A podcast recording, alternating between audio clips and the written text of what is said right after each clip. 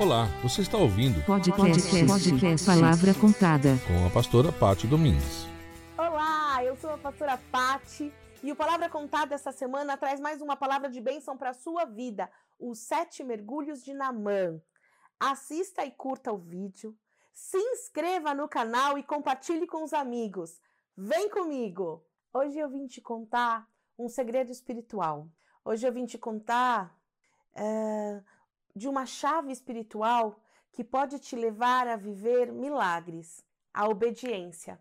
A obediência ela agrada e ela move o coração de Deus em teu favor. E para ilustrar essa, essa chave espiritual, nós vamos usar o texto eh, lá de 2 Reis, capítulo 5, do versículo 1 até o 14, onde conta a história de um chefe do exército do rei da Síria, conhecido como Naamã. Naamã, ele era o chefe do rei da Síria, um homem muito valoroso, um homem reconhecido, um homem muito rico, um homem muito bem-sucedido. Mas ele foi acometido por uma doença muito grave, a lepra. Naamã era leproso. E o leproso naquela época, ele não podia viver em sociedade, ele não podia viver no, no, seio da família. Ele era afastado da família porque a lepra era uma doença altamente contagiosa. A sociedade, as pessoas morriam de medo da lepra. Então elas, elas mantinham os leprosos é, afastados, inclusive, da cidade. Eles não podiam entrar na cidade. E Naamã foi acometido pela lepra. E diz a palavra de Deus que a sua serva, uma menina é, serva que trabalhava como escrava na sua casa, escrava de sua esposa, ela observou, percebeu que ele estava doente e falou para sua para sua para sua para a esposa do, do Namã, se o Namã fosse até o profeta de Israel, eu tenho certeza que ele seria curado. E a mulher, quando escutou aquilo, ela já até se entusiasmou. E ela contou isso para Namã. E aí Namã, em, quando, Namã, quando ficou sabendo, o rei da Síria ficou sabendo, o rei disse: Olha, eu vou fazer uma carta e você leva essa carta para o rei de Israel e lá você vai ser curado. Então o rei da Síria fez uma carta, Namã partiu em comitiva é, para o rei, para ter um encontro com o rei de Israel. E assim foi. E a palavra de Deus diz que ele chegou lá para o rei de Israel e disse: Olha, eu tenho aqui uma carta do meu rei e para que aqui eu seja curado. O rei de Israel, quando recebeu aquela carta, ele ficou indignado. E aí ele disse assim: Quem você pensa que eu sou para que te possa curar? Eu não tenho esse poder. E ele ficou tão indignado que ele rasgou suas vestes de frente da, a, a Namã. E Eliseu, que era o profeta de Deus, ouviu e viu o rei rasgar as suas vestes. E aí ele disse assim para o rei: Manda Namã ir até minha casa, que hoje mesmo ele saberá que há um Deus em Israel. E assim foi. O profeta foi para a casa dele, Namã pegou a sua comitiva e foi até a casa do profeta, Eliseu. E chegando na casa de Eliseu, para espanto de Namã, Eliseu não atendeu, Eliseu mandou um funcionário dele, um servo dele, atendê-lo e dar as coordenadas, as orientações do que Naamã deveria fazer. E aí esse servo foi lá e disse assim: Olha, Naamã, é, o profeta Eliseu disse que você precisa descer até o rio Jordão e no rio Jordão mergulhar por sete vezes. E na sétima vez, quando você se levantar, você será curado. Namã. Pensa na, na, numa pessoa indignada, pensa na indignação. Assim foi Namã. Primeiro que ele ficou, já ficou muito bravo, porque ele, o chefe é, do exército da Síria, não foi atendido pessoalmente pelo profeta. Segundo, que o profeta dá uma ordem para ele com tantos rios bons, limpos, o profeta manda ele mergulhar no Rio Jordão, um rio popular, um rio barrento, um, Um rio que não estava à altura de Naamã, o chefe do exército da Síria. E aí ele ficou indignado. Não, eu não vou, eu vou embora. E aí, quando ele já estava assim, lá com a sua comitiva, os seus servos disseram: Mas, Senhor, o Senhor veio até aqui. Se por acaso esse profeta te pedisse uma coisa muito difícil, quase impossível, você não faria para ser curado? É muito fácil. O Jordão é logo ali, sete mergulhos. E aí eles o convenceram. E Naamã foi até o Rio Jordão. E a palavra de Deus diz que Naamã mergulhou. Uma, duas, três. E na sétima vez, quando ele se levantou, a sua pele estava limpa. Tão limpa quanto a de um menino. Assim diz a palavra de Deus. Tão limpa como a de um menino. E Naamã muito se alegrou, voltou para o profeta Eliseu e com a sua própria boca declarou: Aqui em Israel há um Deus, o Deus que me curou. Ele reconheceu o senhorio de Deus, o Deus de Israel. E o que eu quero te ensinar, o que a palavra de Deus me ensinou com essa história de Namã.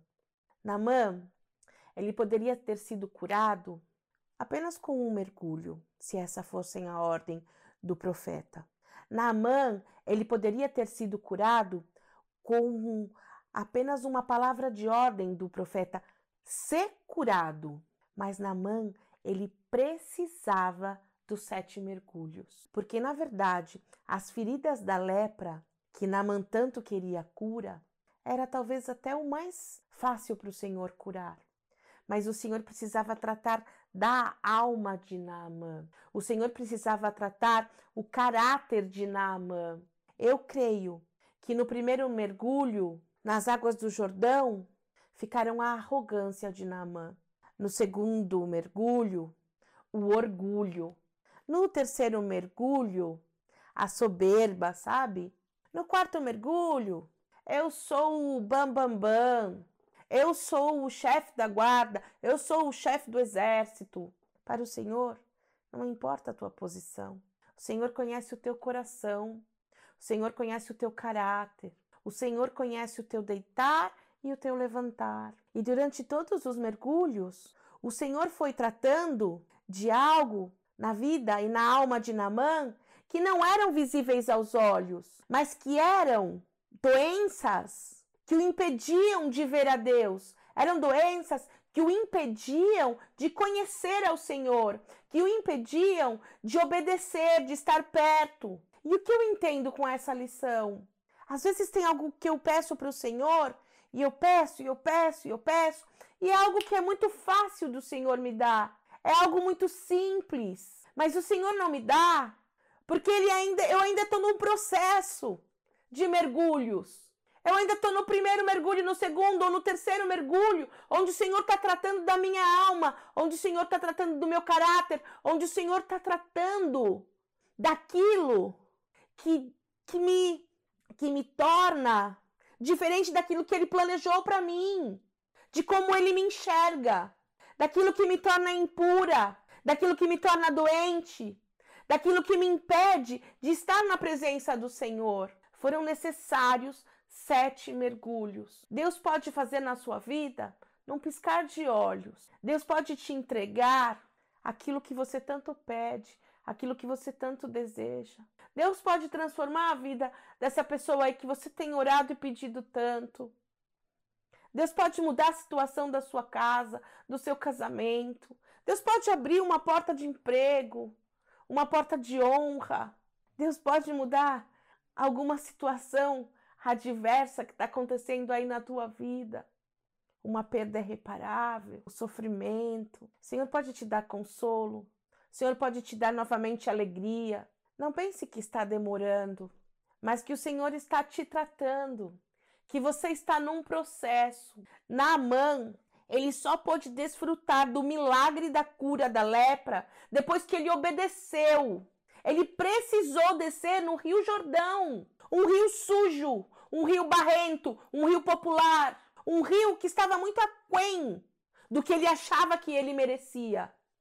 Porque ele se achava muito. E muitas vezes nós nos achamos muito. Sabe o que eu e você merecemos? Nada. Nós recebemos pela graça. Nós recebemos pela misericórdia. Nós recebemos porque o Senhor nos ama e não por merecimento. Pouco importa. Na mão, o chefe da guarda, o chefe do exército da Síria, aquele que tinha lutado à frente de várias batalhas e as tinha vencido. E daí diante do Senhor? Naamã tinha um caráter que precisava ser tratado. Eu tenho um caráter que precisa ser tratado. Você tem um caráter que precisa ser tratado para ficar do jeitinho que Deus planejou. Você precisa caber na forma do propósito de Deus para você alcançar a vitória, a cura, a promessa. E o segredo espiritual é obedecer. O segredo espiritual para alcançarmos um milagre é obedecer. Obedecer à vontade de Deus. Lá em Deuteronômio 28, ele vai falar sobre as bênçãos decorrentes da obediência. Depois você medite nessa palavra. Elas são muitas. A palavra de Deus diz, inclusive, que você não vai atrás das bênçãos, elas te alcançarão. E é através da obediência. Namã, todo irritado, indignado com o profeta, tivesse ido embora e não tivesse obedecido, ele teria perecido com a lepra. Ele teria morrido. Mas porque ele obedeceu, ele foi curado. E não dá para falar de obediência sem falar de propósito. O que fazia aquela menina escrava, serva na casa de Namã? O Senhor tem um propósito na minha e na sua vida. O propósito de ser bênção na vida do próximo. Aquela menina que a palavra de Deus sequer cita o nome, só diz que era uma escrava. Ela foi bênção na vida de Namã.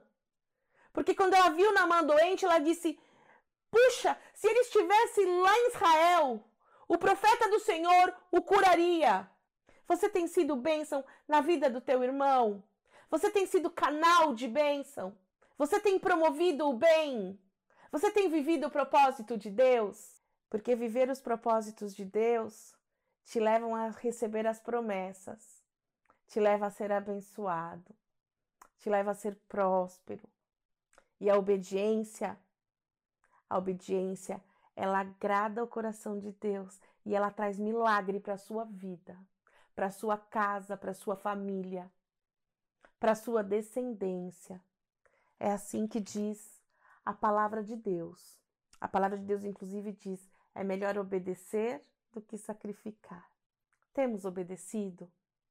Às vezes é tão pouco. Se o profeta tivesse pedido para Naamã subir na montanha mais alta do mundo, mas não. Ele pediu algo tão simples. Desce ali no Jordão e mergulha sete vezes. Para. Medite nessa palavra e tente ouvir a voz de Deus que ele tem te pedido talvez seja algo muito simples, mas que você não se atentou. Pare, ouça a voz do Senhor e obedeça, para que você venha viver milagres.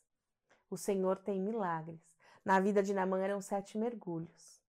Eu não sei quantos mergulhos são para você. Talvez nem sejam sete. Mas o que o Senhor tem para sua vida é bênção.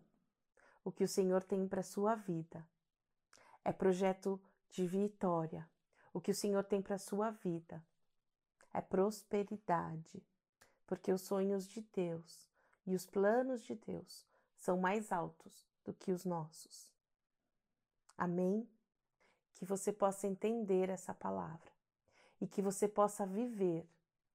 Porque não basta a gente ouvir e entender.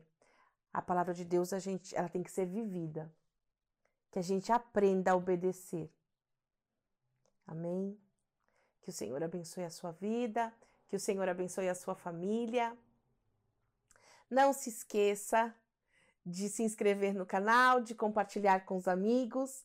Toda semana tem um vídeo novo para abençoar a sua vida. Fique de olho no canal. E até a semana que vem.